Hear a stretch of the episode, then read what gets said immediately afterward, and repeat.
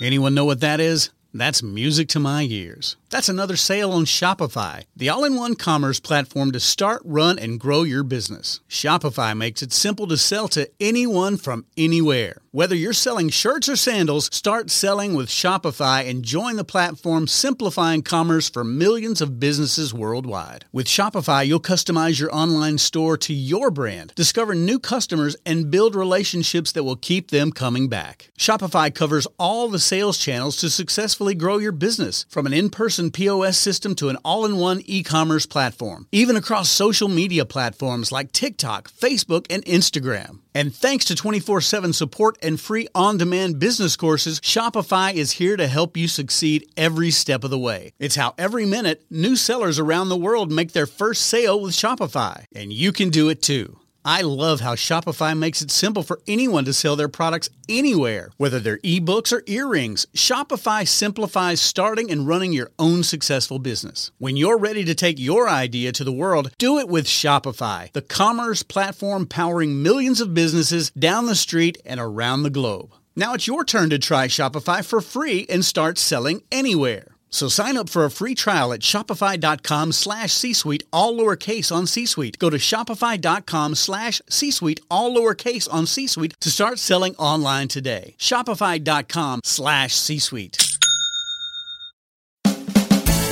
You're listening to Thinking Outside the Bud, where we speak with entrepreneurs, investors, thought leaders, researchers, advocates, and policymakers who are finding new and exciting ways for cannabis to positively impact business, society, and culture.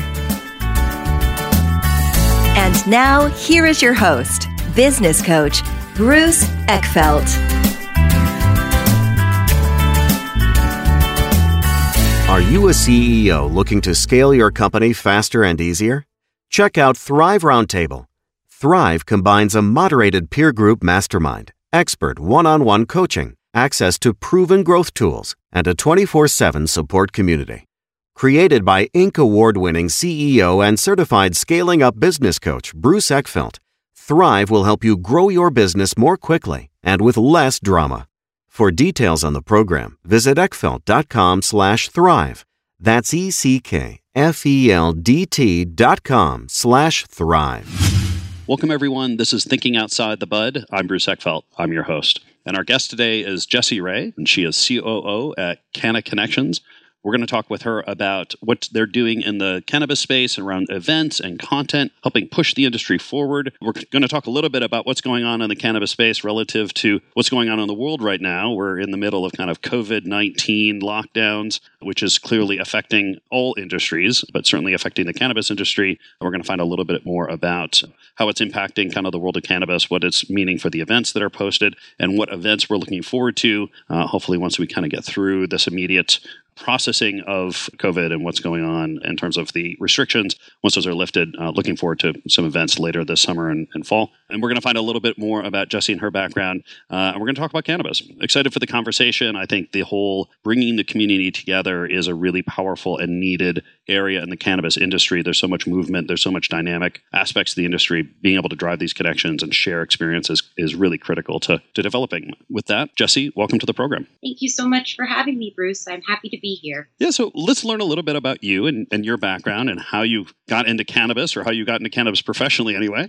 And then we're going to talk about Canna Connections and some of the work you've been doing. And then we'll talk about some of the events and things that have been going on and, and what you're looking forward to, hopefully, when COVID kind of relaxes here and we're out of lockdown mode. But let's learn about you and your background first. Sure. So when I started in cannabis, I originally embarked on this journey with my family. My mother and father and sister and I were living in Kansas at the time. That's where I was born and raised. And as you know, Kansas has some pretty conservative cannabis Yeah. views. Very difficult to learn about the plant and break into the industry living in Kansas. But we decided we wanted to learn more about the plant, learn more about the culture. And so we started seeking out cannabis events to attend. And the first one we chose was a cannabis cup in Denver in 2015. And just like traditional travelers, we took to the internet to Google what to expect at a cannabis cup, and there was hardly any information out there about can you have cannabis on site, you know, what to expect, what you can have in your bag in line, even little things like that. We just couldn't find information. And in this diving into looking for information on the event, we started to notice jarring discrepancies in the information Yeah. surrounding cannabis. And so that was the catalyst for our cannabis education blog that my sister and I started called Cannabis Days. And uh, that's how I connected with Canna Connections. They were reading my educational articles and Mhm. outreach. And when they offered me a position working for the events, it felt very natural for me to start that career because I have a passion for education and events and connecting with other people in the cannabis industry. Yeah, I'm curious. In, when people talk about their kind of involvement in cannabis or how they got involved in cannabis, did it change anything else, kind of either for you professionally or personally, in terms of uh, connections you made, connections you had to were no longer maintaining? Um, was it a big shift, or was this again kind of a natural kind of development for you of, of getting involved in the cannabis space professionally? It was a huge shift for me, especially living in Kansas. Yeah. I had a lot of trepidation about telling anyone about the industry that I was moving into. My previous work had always been in higher education, which was very natural to talk to my grandmother about, you know. But Mhm. when I moved into producing cannabis events, it was definitely a touchy subject. Yeah. And, and uh, the biggest change for me is that in order to pursue a career in cannabis and also use it medicinally, because I do, Mhm. I had to Oregon. So I really had to uproot my entire life to pursue a career in cannabis. Yeah, and Oregon, just because that, had the best kind of policy situation for you, or what was part of that decision for Oregon? Yeah, so we had hosted a couple events in Portland, and I had connected with Adam Jacques, who is a breeder and grower here in Oregon, and they had a farm and dispensary. And I obviously was building the events, and I'm in charge of the, the educational sessions and the agenda. And I felt like I couldn't really get a grasp on what our attendees needed if I was working with the plant, right? It's kind of hard to know exactly what your attendees need if you're not. So Adam invited me out to Oregon to work on his farm and work at the dispensary. And so that's in the first couple of years while I was producing the events, I was simultaneously working at the farm and the dispensary so that way I could plan the agenda and the education better. And so that was a big draw for me. I just couldn't work hands on with the plant like I needed to in Kansas. And so Oregon seemed natural because I made that connection with Adam. And the West Coast, it really, and honestly, everywhere, the cannabis community is one big family. So Yeah. I was just very thankful that they allowed me to get that close with the plant because it made a huge difference in my my understanding and the development of the events. Yeah, it's uh, we we're in. Um, I'm based in in sort of the New York, New Jersey area, and you know we we have some limited medical programs, but we don't have uh,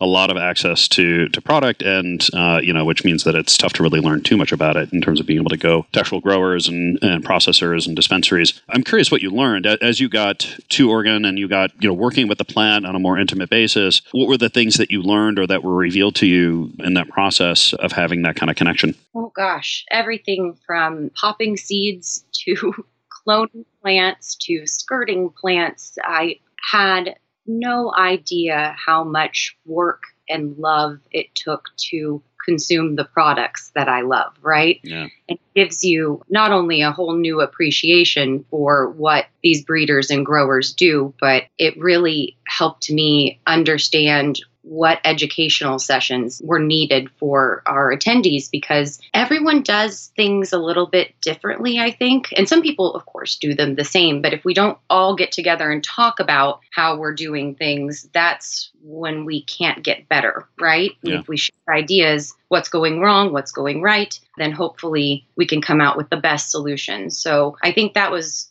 working with the plant at that farm and seeing other farms how they were doing it, it that was one of the biggest realizations is that we we have to get together and talk about what we're doing if we want the original growers and breeders to come out of legalization on we want them to come out successful on the other end of this Yeah. As you were developing content for the community, I guess what's changed over the years? When you first started, what were the big topics? What did people want to learn about? What were the key agenda items for you? And then how has that shifted over time as the you know the industry's you know developed, matured, kind of changed? Give me a sense of the um, the shift that has happened from a content educational point of view. I think in the beginning, we focused a lot more on just, you know, we'd have a specific lighting session, a specific growing session, greenhouse session, just covering all of the topics within cultivation. And from there, I've noticed a very big increase in the discussion of intellectual property. That's probably the biggest change is that now we're realizing you, might know how to cultivate and you might know how to breed, but if you're not protecting and preserving those genetics, then you really don't have a leg to stand on, right? So that to me has been the biggest change is people saying, okay, now we know how to cultivate, but how do we protect how do we protect what we've created at this point?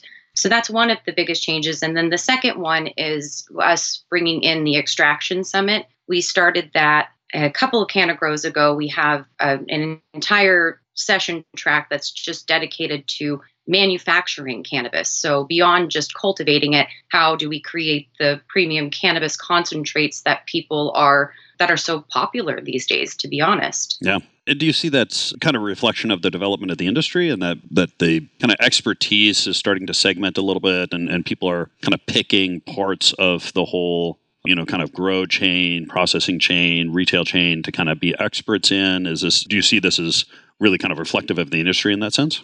I do, because it's, the industry is refining itself, and that is good. That's what we need. We need to piece it apart and dissect uh, different parts of the industry so that way we can improve each part of it too, right? Yeah. I'm kind of curious what you've noticed as I mean, we've had a couple of disruptions in the market or, or ups and downs in the market, you know, relative to, you know, availability of capital and stock prices and different states coming online and, you know, having different experiences in terms of supply and demand dynamics. Is there any kind of general trends that you've noticed over the last couple of years? Anything that you kind of see as really being kind of driving the industry and, and its the speed or, or the lack thereof, lack of speed in terms of its adoption and, and development overall? Well, and it's so funny when you think about the speed and how different states come online, and really the laws that, as states come online, those laws affect how fast things move, right? Yeah. So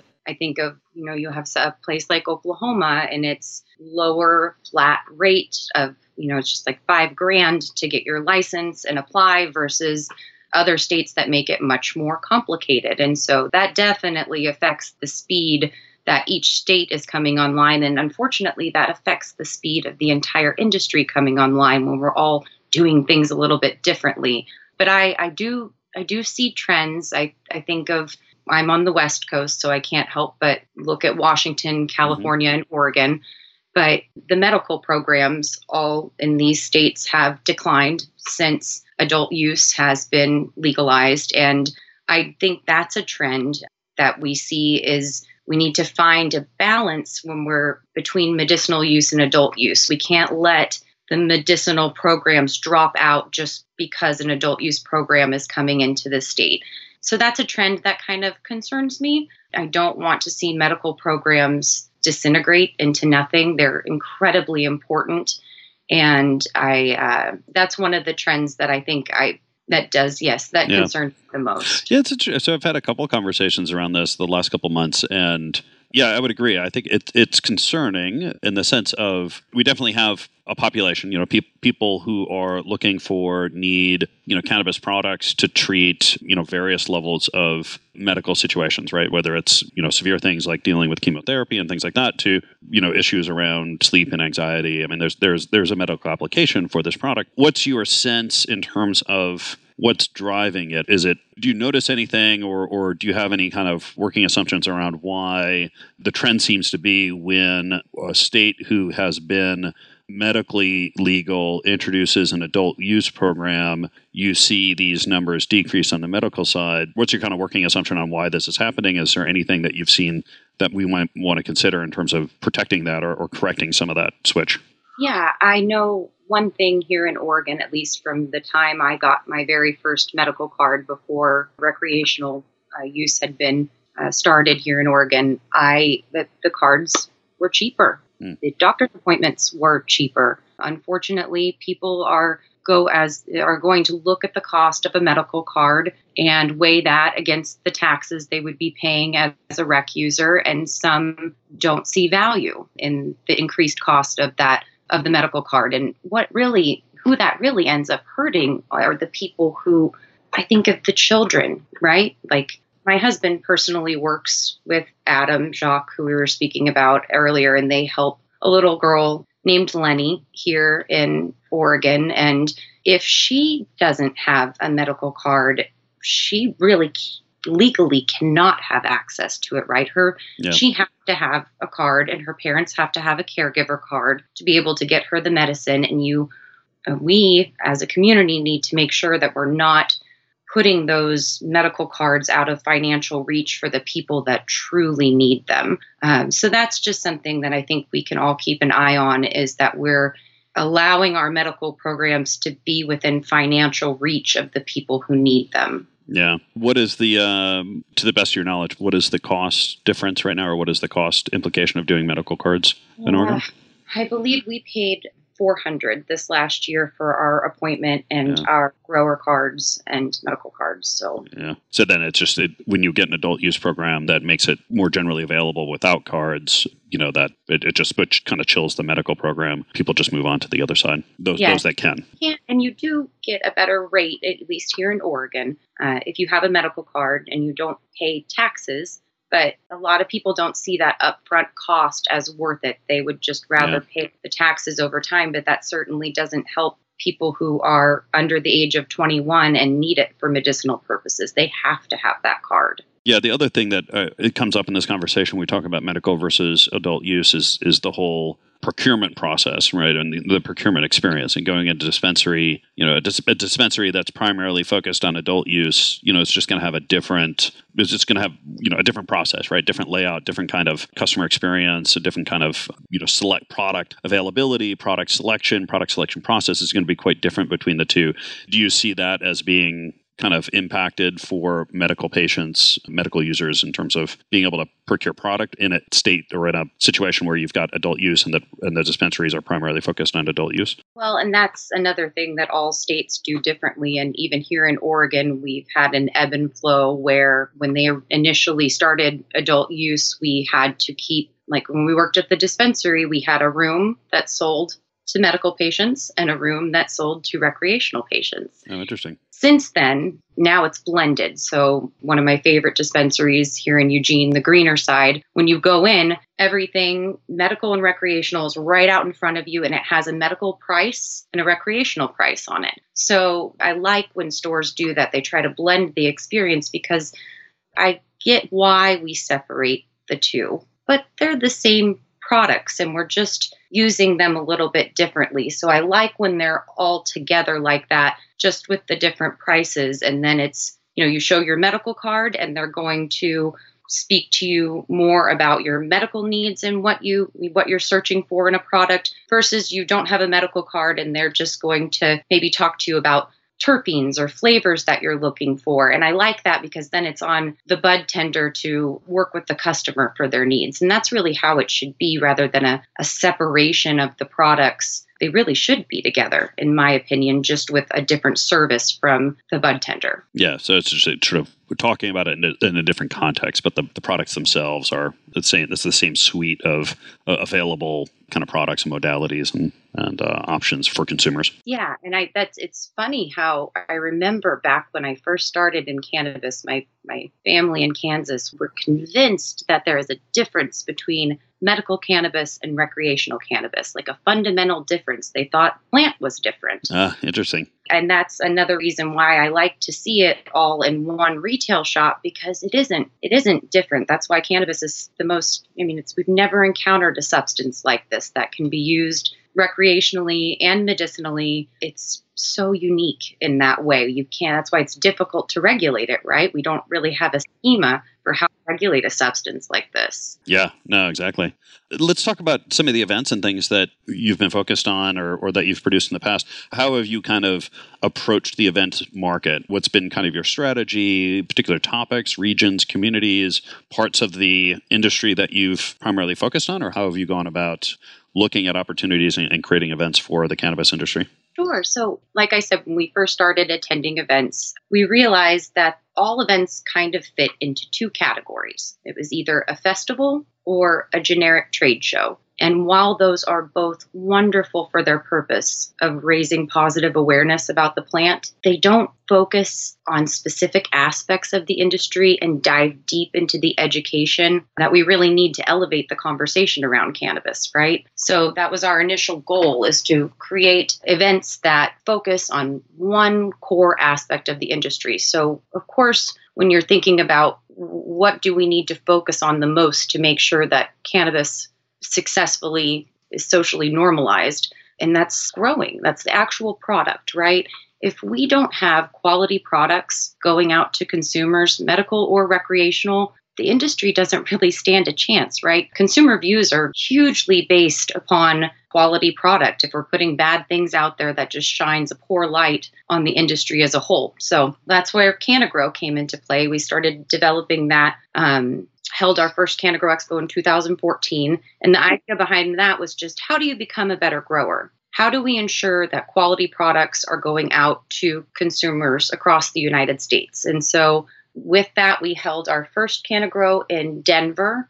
And we don't limit our events to one part of the country because it kind of goes back to that idea we need to all be sharing our ideas from different parts of the nation, different parts of the world, Yeah. if we want to figure out what's going right and what's going wrong and how to do it the best we can. Yep. But yeah, since then we've held CannaGrow in Portland, uh, Oregon, in San Diego, California, Reno, Nevada, um, and we are returning to Palm Springs, California, November 9th through the 13th for Cultivation Week. And that actually has a few events in it. We have uh, hosting Hemp Conference West and the CannaGrow Expo Invitational Golf Tournament, as well as the 10th CannaGrow Expo. So a whole week of conversation around cultivation, which is really exciting. yeah, I'm curious on the hemp side. I guess how have you approached the hemp market? I mean, uh, do you? I mean, it, you know, the underlying plant is the same, but obviously the markets are quite different. How have you kind of approached that, or how do you kind of organize that from an event point of view, and and you know, creating content and programming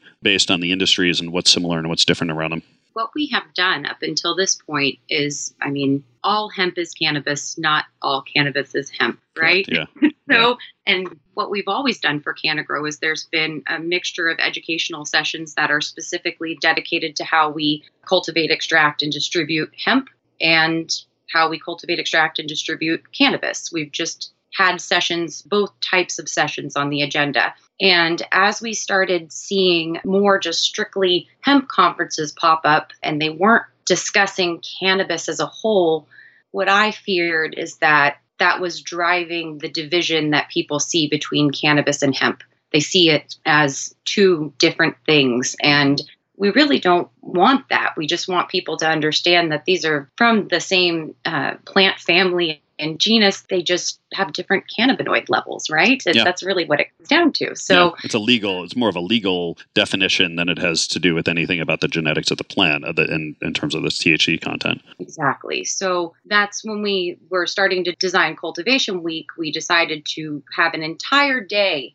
talking about Hemp Conference West. That's why we were wanted to put that in there because it feels irresponsible to not talk about cannabis and hemp in the same breath because even though I know they are cultivated and extracted a little bit differently and obviously distributed differently, but at the same time they still share a lot of similarities. And I think when we talk about them together, it really just helps the entire world understand that we're talking about the same plant. You know, we're not, uh, we never want hemp to get this put on a pedestal basically with the whole CBD craze and everything, and then have cannabis be this, you know, oh, I'm not sure about cannabis though. We can't have that, right? We need them people to be looking at them the same and deciding what they need for their medical use or for recreational purposes, but we want people to be talking about them in the same breath. So that's why we brought Hemp Conference West into play so we could actually have a whole day talking about how we work with hemp, but then still have our two full days talking about cannabis too, but all in the same week. So we're sharing conversations on both.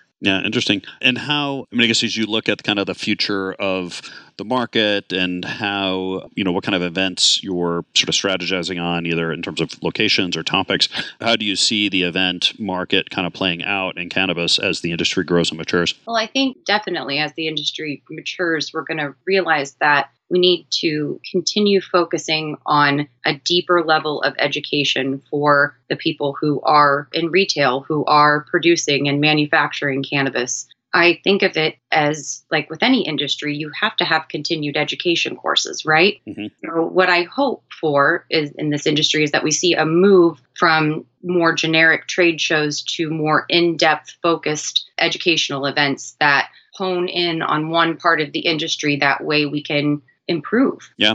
And anything that you're hoping kind of develops for the industry in terms of, you know, policy, regulations, you know, kind of the things that are really driving how this industry is kind of shaping up in terms of um, laws, either state level or federal laws, or even kind of uh, as the international market kind of starts to form here. Anything you're particularly interested in or watching or hope that happens? Well, of course, I'd love to see federal legalization, but it is a beast to tackle yeah. none of us even know what that really looks like, right? Yeah. It's hard to even conceptualize what federal legalization looks like, but I, I believe truly in my heart that we need to work towards that. And I am hoping that everyone can step back and sure we need to take our experience with tobacco and alcohol and things like that that we've regulated but truly cannabis should be regulated with its own set of standards. And my hope is that when we do push for federal legalization that people can step back and say what's the best way to regulate cannabis? Not just try to apply tobacco or liquor laws to it. And in my opinion i feel like that's the worst thing that could happen. We need to get creative and figure out the best way to to regulate this substance yeah, no, I think there's a lot of uh, uncertainty uh, on exactly how regulation or, or legalization is is going to play out. You know, if they do deschedule cannabis, you know, and then what happens on the state level. I think there's, there's still just descheduling it on the federal level doesn't solve all the problems. You know, we still have to figure out how we're going to really structure the industry on a state by state level. Given given all these things we have in place, you know, we're going to end up with these you know lots of different markets and, and what's going to happen to those and how do they change and, and how do they morph. So I think there's still a lot of uncertainty on the table. But yes, it would be nice to get some consistency at a federal level on, on how we're going to treat this. Jessi, this has been a pleasure. Thank you so much for taking the time. If people want to find out more about you, about the events you've got programmed coming up, where's the best place to get that information? Sure. Uh, the best place to find information on Cultivation Week that's coming up is by visiting cultivationweek.com and it has all of our events listed on there for that week and what's coming up and a little more information. And of course, if you have any questions for me, you can also email me, uh, Jessi, J E S S I, at cannagrowexpo.com. Great. I'll make sure that the links and email is in the show notes here so people can get that from there, click through and get the information. Again, thank you for taking the time today. Um, this whole event space and how do we bring the community together is, is such an important topic that I'm really glad we were able to dig into it. And I think you've hopefully people got some good information and some good insight into where the industry is going. And I really appreciate the time today. Thank you so much for having me, Bruce. I appreciate it. You've been listening to Thinking Outside the Bud with business coach Bruce Eckfeldt. To find a full list of podcast episodes, download the tools and worksheets, and access other great content, visit the website at thinkingoutsidethebud.com. And don't forget to sign up for the free newsletter at thinkingoutsidethebud.com forward slash newsletter.